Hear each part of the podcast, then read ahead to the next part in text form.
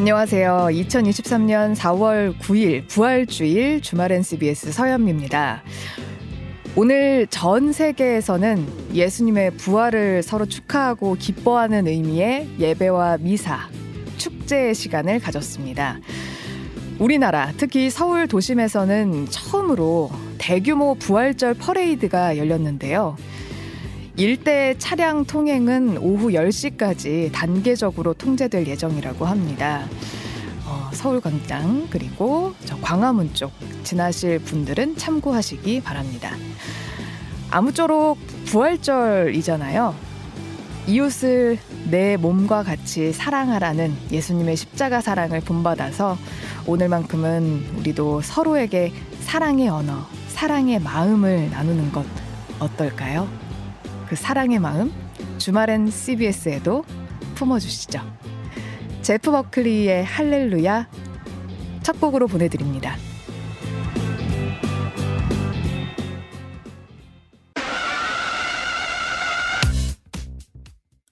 안녕하세요, 여러분. 주말엔 CBS 시작했습니다. 네, 깜짝 놀라셨죠? 여러분들 혹시나 졸고 계실까봐. 어, 이번 주가요, 여러분, 어, 청취자, 청취율 조사 기간 입니다. 내일쯤 주말에 라디오 들으셨어요? 하는 전화가 갈 겁니다. 그럼 어떻게 대답하시면 되냐면요. 주말에요? 주말엔 CBS 들었죠. 이렇게 이야기하시면 되겠습니다. 특별한 우리 청취자들 위해서 오늘도 교보문고 기프트 카드를 준비하고 있겠습니다. 주일은 경쟁률이 많이 높지 않습니다. 근데 저는 운도 실력이라고 생각하거든요. 여러분 시도해 보시죠. 오늘 자신의 실력을 한번 평가해 보시죠. 많이 많이 보내주세요. 샵 1212, 우물정 1212, 단문 50원, 장문 100원의 정보 이용료가 듭니다. 또는 레인보우 앱으로 문자 보내주세요. 어, 우리 먼저 보내주신 분한분 먼저 선물 드리고 시작할게요. 이수신 장군님께서 부활절 축하드립니다. 쉬어야 마땅하나 대중교통 공공버스 운행 중입니다. 나들이 나갔다가 귀가하는 시민들과 차량들 일상을 마무리하고 내일을 준비하는 시민들의 모습이 밝아 보입니다. 좋은 방송 감사해요. 라고 남겨주셨습니다. 이 분께 교보문고 카드를 보내드리겠습니다. 자, 그럼 현장 뉴스 시작합니다.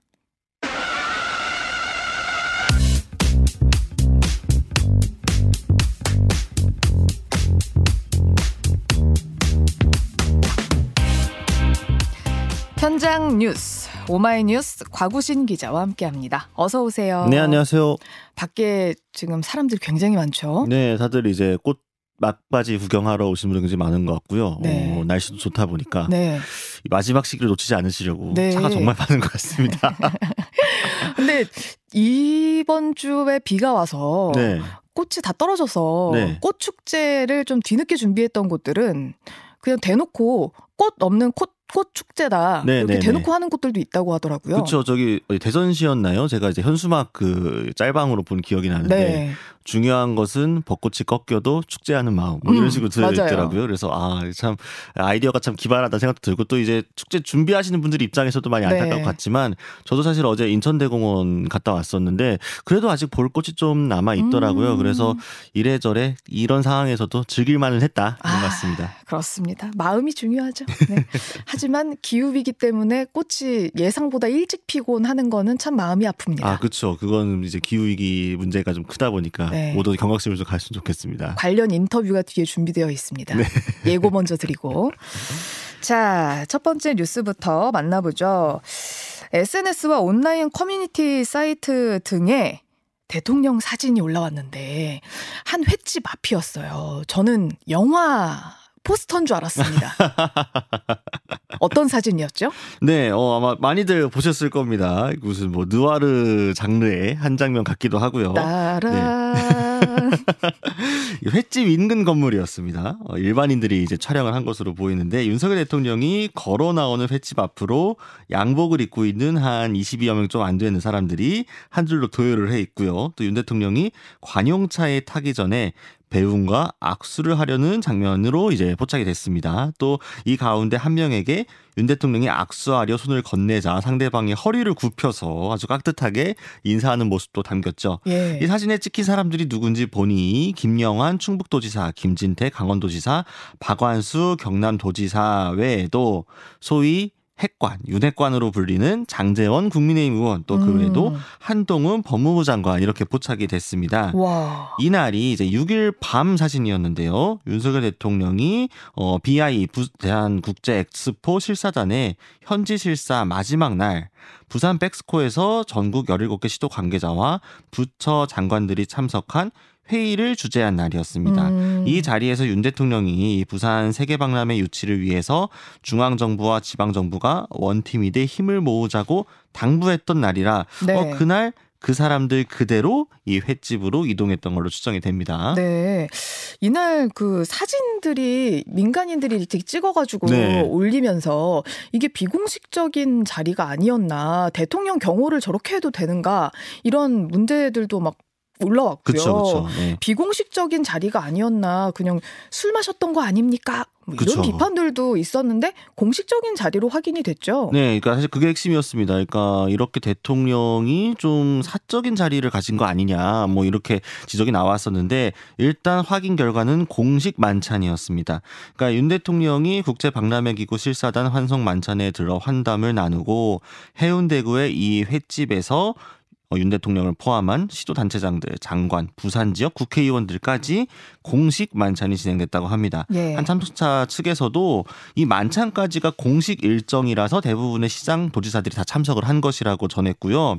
실제로 이날 만찬 자리 자체가 부산시청에서 2주 전에 예약을 했던 거라고 합니다. 음. 한 50여 명 자리를 예약을 했었는데 식당 측은 그냥 부산시청 행사로만 알고 있었고 대통령이 오는 줄은 몰랐었다라고 했습니다. 네. 그래서 예약을 한 대로 수행원을 제외하고 46명이 참석을 했고 뭐 회라든가 뭐 김치국밥 매운탕들이 올라오고 네. 뭐 매실주를 포함해 소주 맥주가 식탁에 올라갔지만 어 음주는 한 건배주 정도였고 술을 예. 많이 마시지는 않았다라는 게 해당 식당 관계자의 발언이었습니다.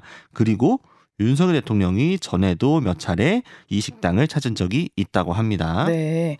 근데 비판 이론이 이르니까 이제 뒤늦게 일정을 얘기해서 네. 또 문매를 맞았어요. 네, 그렇죠. 사실 보통 이런 공식 일정이라고 하면은 언론에 어디까지가 공식 일정이고 이런 일정들을 소화합니다 정도는 브리핑을 해주는데 예. 브리핑에 전혀 빠져 있던 일정이다 보니까 아 이거 뭔가 사적 자리 아니었냐 이렇게 의심을 했던 음. 거였거든요. 일단 논란이 일고 나자 대통령실이 뒤늦게 해명에 나섰습니다. 이도훈 대변인이 브리핑을 통해서 행사를 마친 대통령과 장관 그리고 시도지사들이 인근 식당에서 만찬을 함께 하면서 현안에 대해서 논의를 이어갔고 이 자리에서 야당 출신 시도지사들도 윤석열 정부의 성공을 위해 함께 협력해야 한다는 뜻을 밝혔다. 즉 어, 여당만 모여있던 건 아니었다 이런 이야기도 음. 했고요. 또 우리 정치가 여의도를 떠난 민생 현장에서 협치를 잘 이룰 수 있다는 것을 보여준 상징적인 자리였다 이렇게도 의미를 부여했는데요. 네. 핵심 관계자가 그 뒤에 이제 백그라운드 브리핑을 한 내용을 보면 그 사진이 엉뚱하게 만찬을 비판하는 듯한 그런 글들에 이용되어서 굉장히 안타깝다라고 했습니다. 음. 이게 꼬리가 몸통을 흔드는 본말을 전도시키는 시도라고 지적을 했는데요. 오히려 현장에서는 대통령이 만찬을 마치고 나오니까 주변에 있던 시민들이 대통령을 응원도 해주고 음. 구호도 많이 외쳐주었다고 합니다. 네. 그래서 건너편 건물에서도 뭐 손을 흔드는 시민분들이 많아서 대통령의 손을 흔들어줬는데 음. 그쪽에서 아마 사진을 많이 찍어가지고 이렇게 SNS에 전파된 게 아니겠느냐 이렇게 음. 추정을 했습니다. 네. 근데 이게 또 엉뚱하게 논란이 친일 논란으로 번졌어요. 네, 이게 유튜브 매체죠. 시민 언론 더 탐사가 네. 이윤 대통령이 이제 비공개로 만찬을 가진 이 횟집의 상호가 일광인데 네. 이게 좀 의심스럽다라고 지적을 한 겁니다. 왜요? 이 일광이 우길기와 연관성이 있을 수 있다라는 어, 거죠. 어떻게 그렇게 되죠? 네, 그러니까 일단 이게 부산의 일광이라는 행정구역 자체가 일제 강점기 당시부터 유래를 하고 있고 이 일광을 영어로 쓰면 이제 더 탐사 측은 선라이즈다라고 했습니다. 선라이즈니까 이게 사실상 우길 승천기와 연관성이 있다라는 이야기도 했고요. 영문으로 음. 비슷하니까요. 그리고 건진법사가 소속된 종단도 일광 조계종이다. 그래서 이런 추가적인 정황들도 제시를 했습니다. 그러자 이제 국민의힘이 이제 더 탐사가 아무래도 좀 친민주당 성향으로 불리게 되고 이전에도 이 청남동 비공개 만찬 같은 의혹을 제기했던 점을 들어서 이 매체 문제 제기가 사실상 야권 좌파 진영의 주장인 것처럼 몰아가면서 진영 대결로 반박을 하고 있습니다. 음. 국민의힘 김혜령 대변인이 이거는 가짜 뉴스다라고 지적을 하면서 일광이라는 상호는 부산 기장군 일광읍에서 유래를 한 거고 조선 시대부터 있었던 일광산에서 따온 거다 이렇게 설명을 했습니다. 그러면서 대한민국의 지명도 이 죽창가처럼 연결을 시킨다라며 그럼 더불어민주당 당명의 민주는 조선민주주의 인민공화국의 민주냐라는 식으로 꼬집기도 했고요. 음. 또이 더탐사와 같은 이 좌파의 홍위병 노릇을 자처한 언론으로 인해 지금 우리 사회가 불필요한 혼란의 늪에 빠져 있다. 이렇게 비난을 했습니다. 네. 장동혁 원내대변인도 이제 비슷한 취지로 논평을 냈는데 민주당이 만들어낸 친일이라는 프랑켄슈타인이다라고 지적을 했고요. 울산 태화강역부터 부산 일광역까지 가는 열차를 개통하고 시승한 문재인 전 대통령은 그러면 친일 열차를 개통한 거냐 이렇게 쏘아붙이기도 했습니다. 이건 좀 너무한 것 같긴 하네요. 네, 그러니까 사실 또 선라이즈라기보다는 이제 그냥 선라이트가 맞겠죠. 일광이니까요. 네. 영어로 하게 되어도 아마 조금 뭐 이이 매체에서 매체 나름의 뭔가가 있었겠습니다만 이걸 또 전반적으로 아마 동의하시는 분들 그렇게 많지는 않지 않을까 네. 이렇게 생각이 뭐 됩니다. 이런 것까지 뭐, 뭐 이렇게 네. 생각하시는 분들이 훨씬 더 많을 네. 것 같습니다. 네, 두 번째 뉴스로 넘어가죠. 국민의힘이 김진태 강원도지사의 술자리 의혹에 대해서 사과를 하고 술자리 의혹에 대해서 진상조사에 나서겠다 이렇게 밝혔는데요. 김진태 지사는 억울하다는 입장이죠. 네, 그렇습니다. 이게 좀 그러니까 앞서서 나온 의혹이 있었고 뒤에 추가적으로 나온 의혹이 있는데 앞서 나온 내용에 대해서는 김진태 지사가 사과를 했습니다만 뒤에 추가로 나온 데 대해서는 아 이건 좀 사실이 아니다 이렇게 좀 맞서고 있습니다. 네. 이 내용을 좀 보면 일단 시계를 3월 31일로 돌려서요. 네. 강원도 홍천군에 산불이 발생했던 그 시각에 춘천의 한 골프 연습장에 들러서 골프 연습을 했던 사실이 밝혀진 적이 있었죠. 네. 그래서 당시 시간이 오후 5시 30분이었기 때문에 무단 조퇴 의혹도 제기가 됐었고 음. 그때 김진태 지사 측은 1시간 연가를 내고 조퇴를 한 거였다. 그래도 서류상 연가 신청일이 31일이 아니라 4월 3일로 밝혀지면서 여러 논란들이 있었죠. 어... 근데 어쨌든 요거에 대해서는 행정적인 좀 미비였다. 마침 네. 이제 구두로 연가를 신청했는데 담당자도 연가 중이었기 때문에 행정 처리가 늦어졌다. 이제 이런 식으로 강원도청에서 해명을 했고 어... 네. 요 점에 대해서는 김진태 지사가 이유 여하를 불문하고 부적절한 행동이었다. 중요한 시기인데 송구스럽게 생각한다. 더욱 유념하겠다. 이렇게 고개를 숙였습니다. 예. 그리고 7일 KBS가 추가 의혹을 폭로했는데 골프 연습만 한 게 아니라 한 식당을 찾아 지인들과 술자리까지 가졌다라는 겁니다. 네. 이날 저녁 6시에 지인들과 식사 일정을 잡아놓은 상태였는데 그날 저녁 약속은 산불이 발생이 전에 잡혀 있었던 김 지사의 개인 일정이었고 음. 이후에 그대로 이것을 산불 상황에도 불구하고 참석을 했다라는 겁니다. 네. 그래서 김 지사 측은 이제 KBS에 업무 협약을 위한 저녁 약속 자리였고 음주 여부에 대해서는 확인해 줄 수 없다라면서 구체적인 해명을 피했습니다. 네. 그리고 이게 31일 산불 관련이었는데 이것 말고 네. 3월 18일에도 김진태 지사가 이 연습장을 찾아서 골프 연습을 했다라는 보도가 나왔습니다. 음. 물론 김진태 지사 측은 주말이었고 개인 시간이었고 강원도청은 18일에 일어난 산불은 크지 않은 산불이었다라고 해명을 했었는데요. 네, 산림청 보도 자료에는 그 당시 산불 1단계가 발령되고 야간까지 진화 작업이 있었던 것으로 확인이 됐습니다. 네. 최근 지도부가 잇따른 구설 때문에 분위기가 참 좋지 않은데 그래서 그런지 좀 강경 대응을 나서는 것 같아요. 네, 그러니까 뭐 김기현 대표가 이제 연포탕이 아니라 매운탕이다 뭐 이런 식으로 네. 보도도 네. 많이 나왔는데요. 일단 국민의힘은 KBS 보도가 나온 지 몇 시간이 채 되지 않아서 언론이 이렇게 공지했습니다. 김진태 지사에 대한 KBS의 보도와 관련해 김기현 대표가 중앙당 당무감사실을 통해 이 내용의 진위 여부를 철저히 조사할 것을 지시했다 이렇게 공지를 했습니다. 음. 사안의 경중에 따라서 책임을 묻는 조치를 취할 것을 사무총장에게 지시했다라고 한 건데요.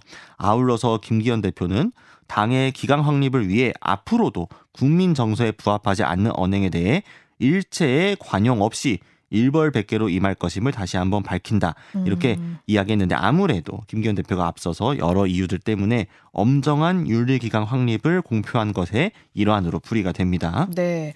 강원도청은 이렇게 논란이 확산되니까 대변인 명의의 입장문을 내고 KBS 보도를 다시 반박을 했습니다. 네, 여기서 좀 적극적으로 대응하고 있는데요. 네. 일단 어, 산불 진화 시각 또 김진태 지사의 골프 연습 시간 등을 이제 고려를 해보면 산불이 일어난 그 시각에 진행된 게 아니라는 게 주된 해명의 골자였습니다.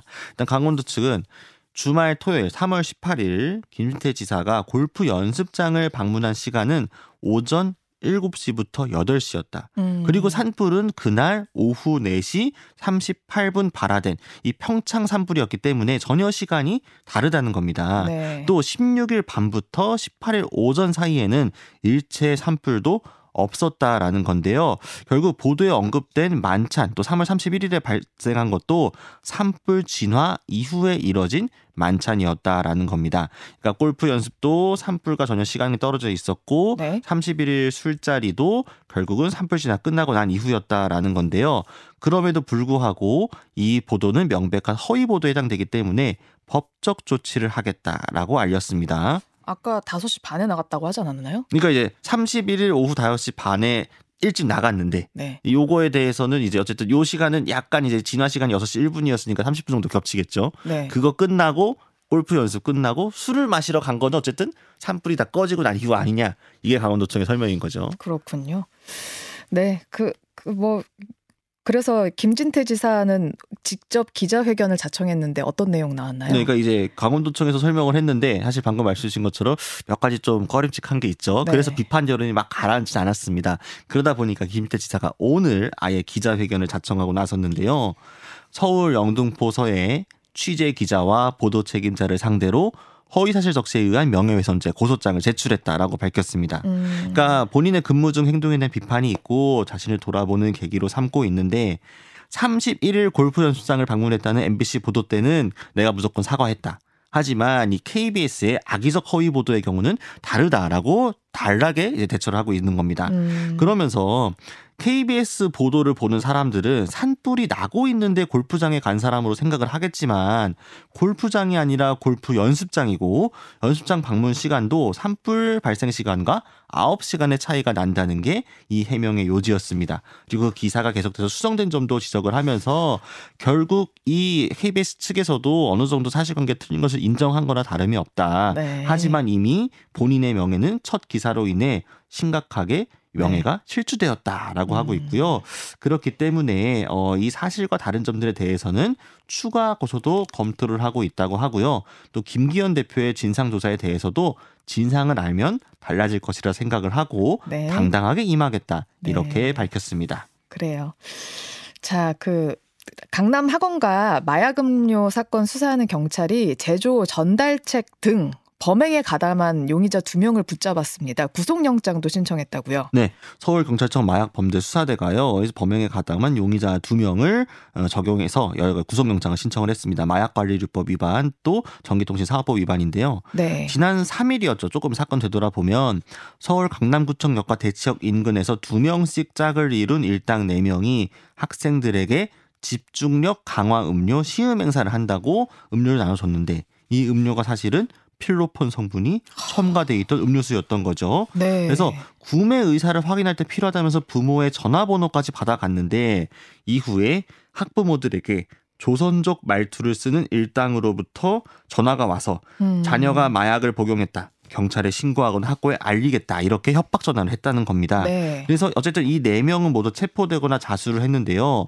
이 음료수를 나눠준 일당들은 아 마약 성분이 들어있는 음료인 줄 몰랐고 인터넷에서 음료수를 나눠주는 아르바이트 모집 광고를 보고 지원했을 음. 뿐이다. 이렇게 진술을 하고 있습니다. 예. 즉, 이 뒤에 이 마약 음료를 실제로 나누어준 주범이 있다라는 얘기인데요. 예. 어쨌든 경찰은 피해자 한 명을 추가로 확인을 하고 네. 학부모 한 명이 이제 늘어나면서 결과적으로 마약 음료 피해자는 8명으로 된 상태입니다. 음, 알고 보니까 중국에서 근거지를 두고 중계기를 이용해서 휴대전화 번호로 네. 전화를 해가지고 그래서 전기통신사업법 위반인 거죠. 이란, 네. 이라는 거죠. 그렇죠, 그렇죠. 네. 네. 그래서 윤석열 대통령이 마약 범죄 엄단 지시를 내렸습니다. 내일 대검에서 회의 열린다고요. 네, 대검찰청에서 마약 범죄 대응 유관 기관 협의회까지 열겠다고 했습니다. 그만큼 좀 강하게 대응을 하겠다는 건데요. 뭐 대검, 경찰청, 관세청, 식품의약품안전처, 교육부, 서울시까지 고위급 인사들이 대거 참석을 합니다. 어쨌든 이 강남 학원과 마약 음료 사건이 좀 촉발 사건이 된 것으로 보이는데요. 마약 범죄에 대한 범정부 차원의 종합 대응 방안을 고민을 하고 로드맵까지 도출을 하겠다는 게 목표입니다. 네. 이미 윤 대통령은 지난 6일에도 이 사건을 이야기를 하면서 굉장히 충격적인 일이고 우리가 기민하게 대응해야 된다 이렇게 음. 지시한 바 있습니다. 그럼요. 기민하게 대응하고 이건 정말 엄벌해야 됩니다. 네, 그렇습니다. 꼭 잡혔으면 좋겠습니다. 네. 지금까지 오마이뉴스 과구신 기자였습니다. 고맙습니다. 감사합니다.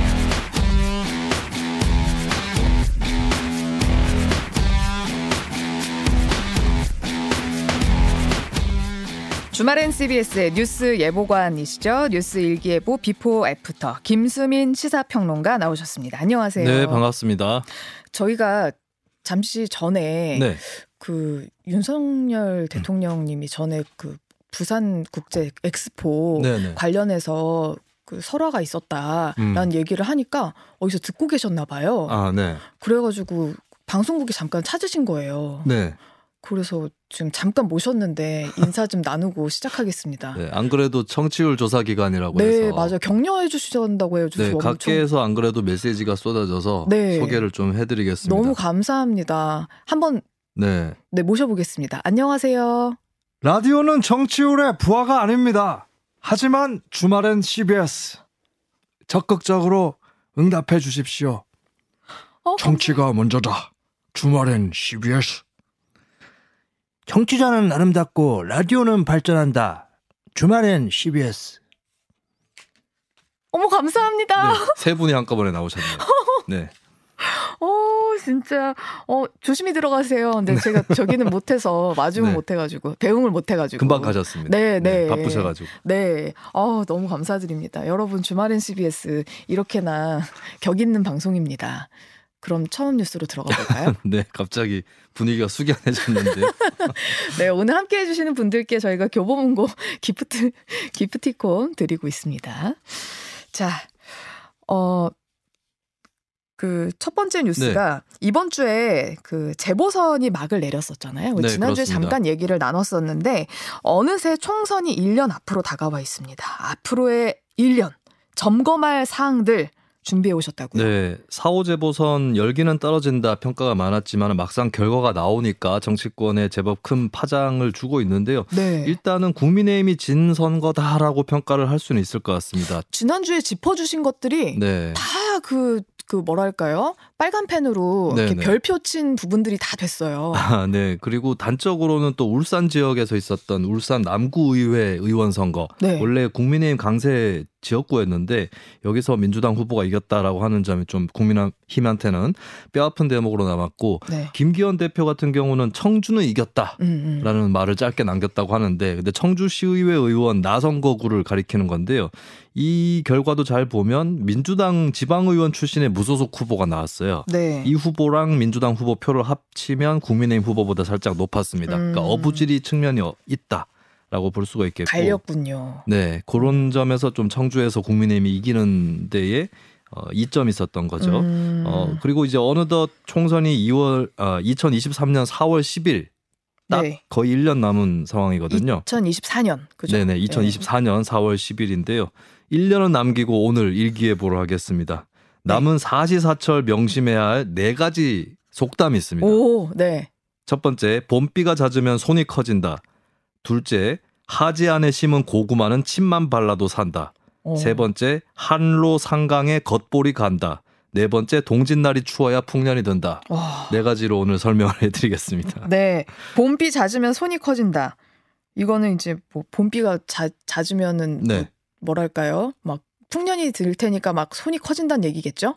그렇습니다. 네, 일단 근데 어떤 뜻인지는 차차 설명을 있다가. 해드리겠습니다. 네, 이번 재보선에서 국민의힘의 패배 졌다 이렇게 음. 진단을 하셨는데 재보선이 총선의 전초전이라는 말도 있잖아요. 네. 그래서 국민의힘 큰일 났다. 네네. 이런 이야기가 이번 주에 되게 많이 돌았는데 네. 그럼 내년 총선도 불리해지는 걸까요? 어, 총선과 직전 연도의 재보선의 역사를 살펴보면 오히려 승패가 뒤바뀌는 경우가 많았습니다. 아. 2019년 재보선의 민주당 같은 경우는 경남 지역 선거구들에서 의석을 못 건졌고 전북 전주 지역에서 지방선거 지방의원 선거에서 민주평화당한테 졌었거든요. 네. 하지만 이듬해 대승을 했었죠. 음. 2015년 재보선에서 민주당 어, 연달아 참패를 했는데 그 네. 이듬해 2016년 총선에서 제1당이 됐습니다. 어... 그리고 2011년 재보선에 당시 새누리당 국민의힘의 전신이죠. 아 그때는 또 당명은 한나라당이었었는데 그때 뭐 민주당한테 성남 분당 강원도지사 이쪽에서 다 지고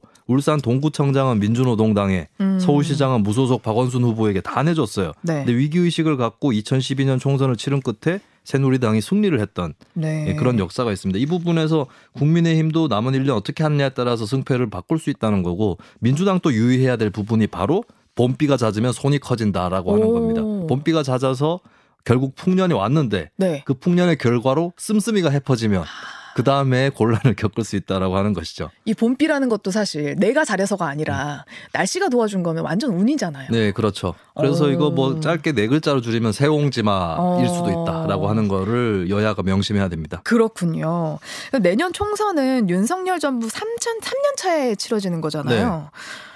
임기 초반에는 여당이 유리하고 네네. 이 후반에는 야당이 유리한데 이 3년 차는 뭔가 중간이니까 네. 아, 유리한 건가 아닌가 모르겠네요. 3년차 총선 역사 자체가 별로 없었어요. 어... 한번 있었습니다. 2000년 총선. 어... 오래전에 김대중 정부 시절의 총선인데 이 총선을 보면 비긴 선거라고 요약할 수 있거든요. 당시 제1야당이었던 한나라당이 273석 중에 133석, 음... 민주당이 115석 이렇게 나왔는데 네. 한나라당은 제1당을 어쨌든 달성을 하는데 성공을 했고 음... 민주당은 상대당 과반을 저지하고 당시로서는 역대 최다 의석을 올렸습니다. 비긴 네. 선거였는데 양쪽 다 그때 젊은 피를 수혈한다라고 음. 하면서 굉장한 혁신 드라이브를 나름 걸었던 그런 결과였고 결국 이제 요약하면 3년차 총선은 하기에 따라 달린 성격이 어. 굉장히 크다라고 볼 수가 있겠습니다. 네. 네. 그래서 이런 경우는 이제 어, 총선에서 잘 되려면 임박해서 무슨 조치를 취하기 전에 미리 어떤 뭐 정책이라든지 또 인물 영입이라든지 조치들을 취해야 된다는 거고 음. 이때 나오는 것이 하지 안에 심은 고구마는 침만 발라도 산다. 오. 고구마가 5, 6월에 건조한 토양 조건에서도 발근력이 강하기 때문에 네. 예, 좋은 또 어, 작황을 할 수가 있는 거거든요. 음. 총선 전에 여름이라고 했을 때는 정치권 소강기 성격이 분명히 있습니다. 역대 총선들이 다 그랬는데 네. 그런 때일수록 적극 투자해야 된다. 민생 음. 의제도 발굴하고 그런 속에서 사람들도 발굴해야 된다라고 음. 하는 게 어, 내년 총선 앞두고 특히 이번 한 여름쯤에 네. 어, 당들이 소화해야 될 과제가 될 것 같습니다. 오. 그 사법 리스크 이런 것들은 내년 총선에 어떤 영향을 미치게 될까요? 네, 민생 의제 중요하다고 방금 말씀드렸는데 네. 결국 또 있는 문제 어떻게 처리하느냐 이게 중요한 거거든요. 네. 현재 뭐 이재명 대표 재판 있고 야당 쪽에는 그렇고 여당 쪽에는 이제 대통령 배우자 김건희 음. 영부인 관련한 의혹들이 어, 제기가 되어 있는데요.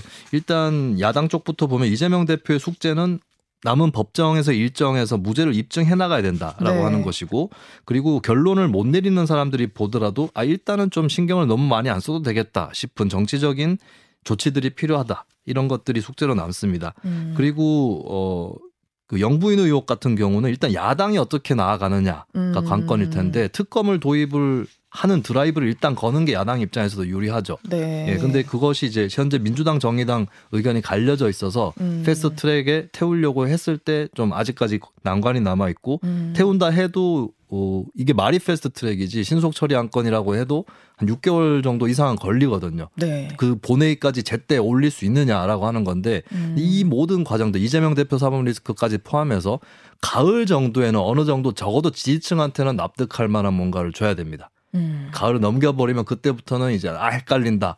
혹은 투표하기 싫다 이렇게 갈 수 있는 거거든요. 음, 네. 그렇기 때문에 나오는 속담이 한로 상강에 겉보리 간다. 무슨 뜻이에요? 한로는 10월 8일 경이고 상강은 10월 23일 경입니다. 네. 이때쯤에는 보리 파종을 마쳐야 된다라고 아. 하는 것이죠. 네. 네. 그래서 사법 리스크 같은 경우는 이때까지 적어도 지지층한테는 가닥을 잡고 네. 새로운 의제 혹은 자당한테 유리한 의제로 넘어갈 수 있어야 된다. 그래야지 보리를 거둘 수 있다. 그렇습니다. 아. 이거 막 총선 임박해서까지 이게 불명확한 상황이면 안 된다. 어. 사법 리스크는 그렇게 정리를 해보겠습니다.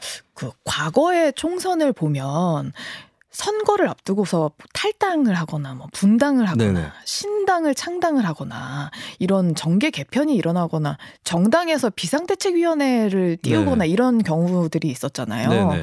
내년 총선까지 이런 일이 벌어질까요? 일단 국민의힘이나 민주당이나 양쪽 다 당내 내홍 제법 심각한 수준이라서 정계 개편설은 계속 나올 것 같습니다. 근데 중요한 거는 통합을 하든 분할을 하든 간에 수습하느냐, 혁신하느냐 이게 중요한 음. 거거든요. 그래서 예를 들면 2020년 총선 같은 경우는 자유한국당 새로운 보수당이 소위 보수 통합을 했는데도 총선에서 졌어요. 근데 2016년 총선을 보면은 민주당, 국민의당 분당이 됐지만 둘 다 승리한 격이 됐습니다. 음. 어, 그리고 1996년 총선 같은 경우는 한쪽에서는 신한국당, 자민련 이렇게 분열을 했고 한쪽에서는 국민회의 민주당 이렇게 분열을 했는데 네. 전자는 공동 승리를 하고 후자는 공동 패배를 했거든요. 어. 그래서 통합을 해도 혁신적 통합이어야 되고 분리가 되더라도 수습이 되면 괜찮다라고 하는 그런 교훈들을 역대 총선들이 남겨다 주고 있습니다. 예. 또 비대위의 경우는 성공한 적이 제법 있거든요. 2012년 음. 새누리당의 박근혜 비대위, 2016년에 민주당 김종인 비대위가 대표적인데 여기 법칙이 있어요. 때를 놓치지 않는다.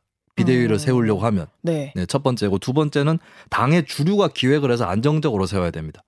네, 주류가 퇴각하고 비주류가 다시 올라오고 이렇게 되면은 당이 흔들릴 수도 있다라고 하는 것이고요. 네. 어쨌든 종합적으로 시련이 올 때가 반드시 오는데 피해서는 안 된다라고 음. 하는 거고 여기서 바로 동짓날이 추워야 풍년이 든다 라는 말이 나오는 것이죠. 오, 동짓날 이건... 추우면 당장에는 어, 굉장히 뼈가 시리고 네. 마음이 아프겠지만 네. 예, 병해충이 겨울에 얼어 죽습니다. 아.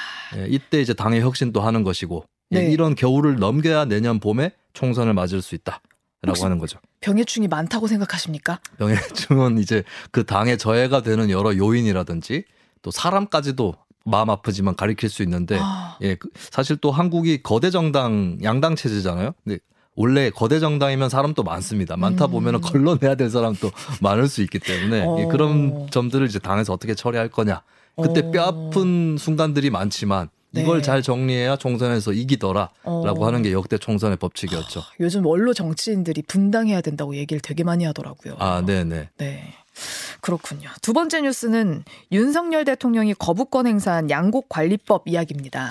네, 양곡관리법 개정안 재의결을 하려면 음, 출석 의원은 3분의 1 이상이 찬성을 해야 되는데 국민의힘 의석이 3분의 1을 넘기고 있죠. 네. 어, 그러니까 3분의 2 이상의 찬성을 못하게 국민의힘이 막을 수 있다는 거고 음. 이 방안에 이제 쌀 시장 격리 의무화 이 부분이 좀 힘들어지고 있다라고 음. 하는 건데 그렇 다면 다른 대책이 있어야 된다. 이 말도 같이 떠오를 수 있는 거거든요. 예. 여기서 일기해 봅니다. 쌀 시장 격리 의무화는 흐림.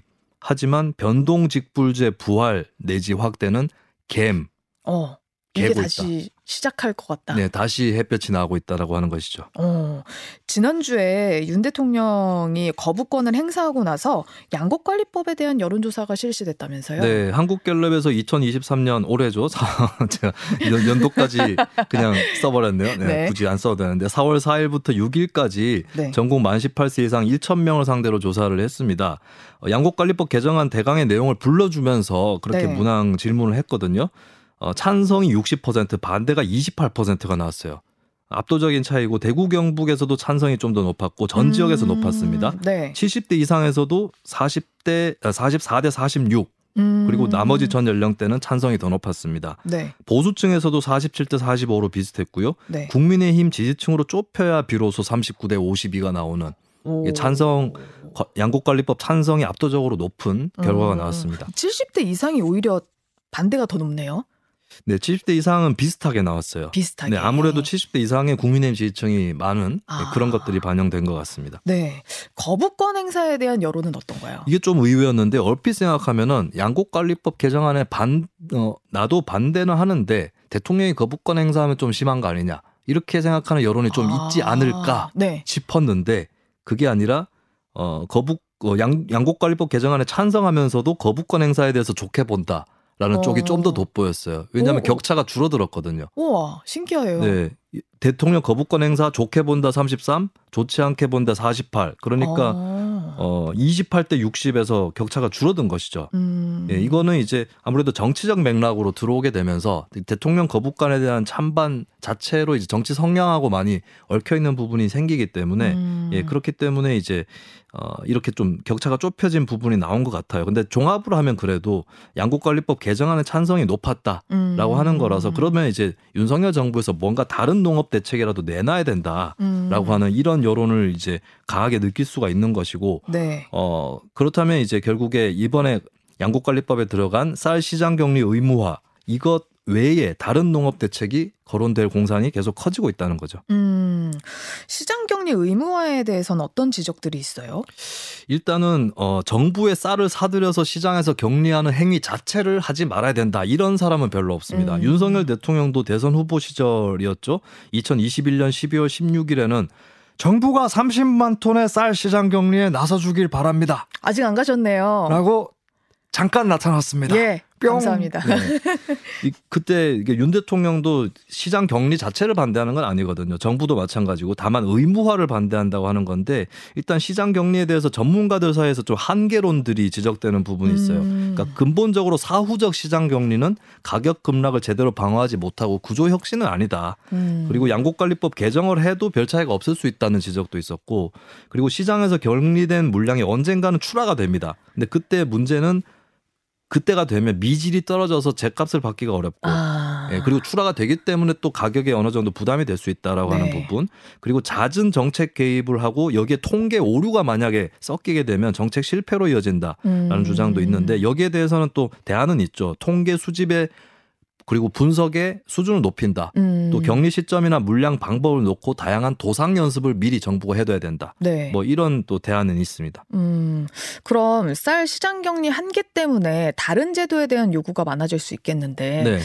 폐지됐던 연, 변동 직불제 이야기가 그래서 갬이라고 얘기하셨던 건가요? 네, 그렇습니다. 변동직불제는 쌀의 경우 가량 어, 예전에 가격이 15% 하락을 할 때에 아, 아 죄송합니다. 변동직부제 일단 설명을 해드리면 네. 어, 쌀 가격이 목표 가격에 못 미칠 경우에 그 차액의 85%를 보전해주는 음. 직불 해주는 그런 제도였거든요. 네. 근데 이 얘기가 왜 나오냐면 어쨌든 쌀이 가격을 하락할 때 그 이상의 하락한 것보다 한 1.78배에 달하는 소득 감소가 일어난다라고 하는 현실적인 부분이 있고, 네. 그리고 전체 농가의 73.2%가 1헥타르 미만의 농가거든요. 근데 1헥타르당 벼 재배 순수익은 317만 원 정도입니다. 음. 그러면 이제 어 이게 시장에서 뭐 가격 시장에서 쌀을 격리시키는 것이 이런 음. 영세 소농에게 얼마나 도움이 되냐 어. 이런 의문들이 있는 거거든요. 네. 예, 그래서 변동직불제를 실시를 그냥 이제 직불을 하는 것이죠. 음. 그런데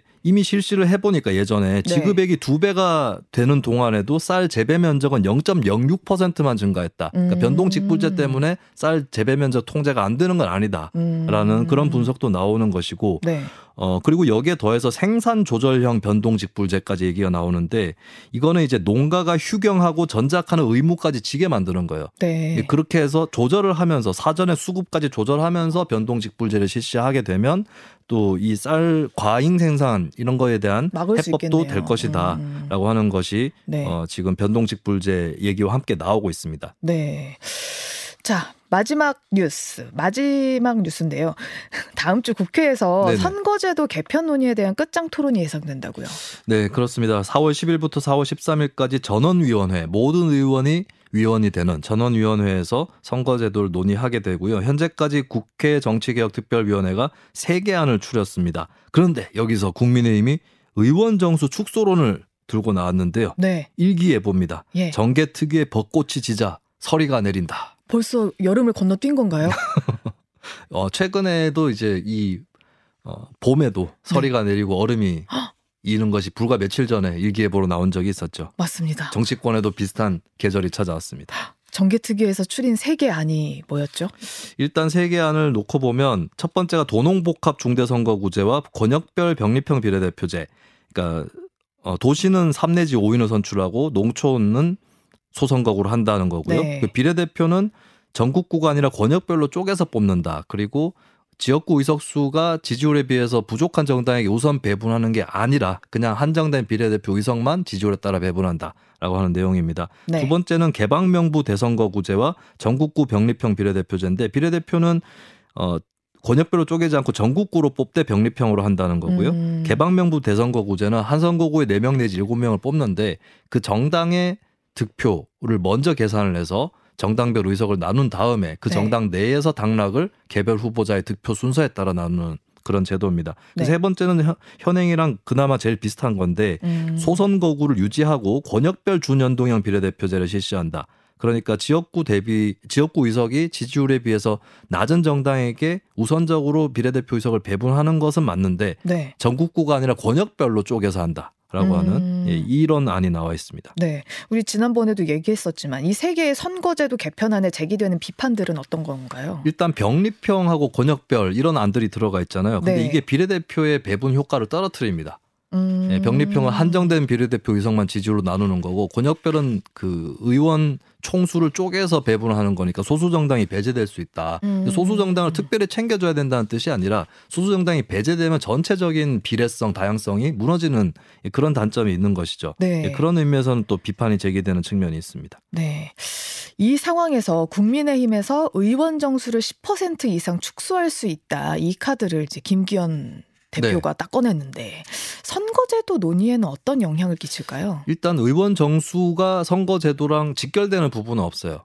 음. 예, 그건 하기에 따라 어떻게 짜기에 따라 달려 있는 건데 한편으로 일단 중대 선거구제가 의원을 줄이기에는 더 유리합니다.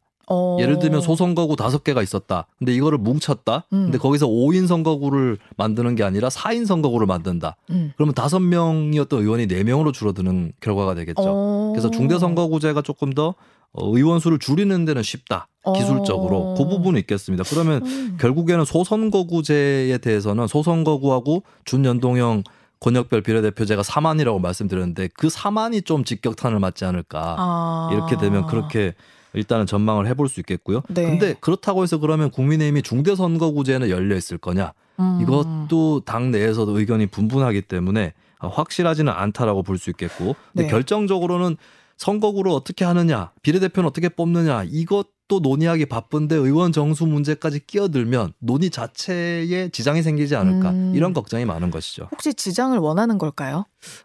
그거는 이제 국민의힘이 어떤 안을 구체적으로 내놓을지가 좀 중요한 것 같습니다. 어. 그리고 뭐 선거 의 어떤 의원 정수는 줄일 수 있는데 뭐 제도는 또 다른 당에서 요구하는 거 받을 수 있다 이런 음, 주장을 또 하는지 마는지 이런 것들이 좀 중요한 관건인 것 같습니다. 일단 민주당하고 네. 정의당에서는 해방 놓으려는 거 아니냐라고 음. 하는 의심을 대놓고 보내고 있긴 합니다. 저번에 김수민 평론가는 3번 안이 그래도 괜찮다고 했었잖아요. 아 지난번 안은 잊으셔요. 그래요? 왜냐하면 다 바뀌었습니다. 아, 다 바뀌었어요? 네, 지난번 안은 그 의원 정수 증가 부분이 들어가 있어가지고, 아... 예, 그게 다싹 어. 증가는 절대 안 된다. 네, 그러고 나왔기 예, 그게 때문에. 반영이 돼서 이번에 의원 정수는 다 유지되는 안으로 음. 들어갔는데 국민의힘이 다시 축소안을 들고 나온 것이죠. 아주 짧게 대답해 주세요. 그러면 네. 국민들은 국회의원 수가 느는 게 좋습니까? 아니면 뭐 줄어드는 게 좋습니까? 아, 어, 일단 국제적으로 보면 OECD 국가 중에서 국회의원 수가 적은 편의 나라에 속합니다. 한국이 4강 안에 들어가요. 네, 미국, 짧게. 일본, 멕시코, 한국. 네. 근데 의원 세비는 많은 편에 들어갑니다. 3등이거든요. 아. 그럼 사실 방향은 세비는 줄이고 의원은 늘리는 거 아닐까라고 어. 생각할 수 있겠죠. 근데 다만 현재 국민 여론은 어, 세비를 줄인다 해도 늘리는 것은 찜찜하다. 예, 이것은 예, 국민들을 술, 설득해야 되는 그런 숙제로 남는 것 같습니다. 김수민 평론가였습니다. 고맙습니다. 네, 감사합니다. 1부 마칩니다. 2부에서 만나요.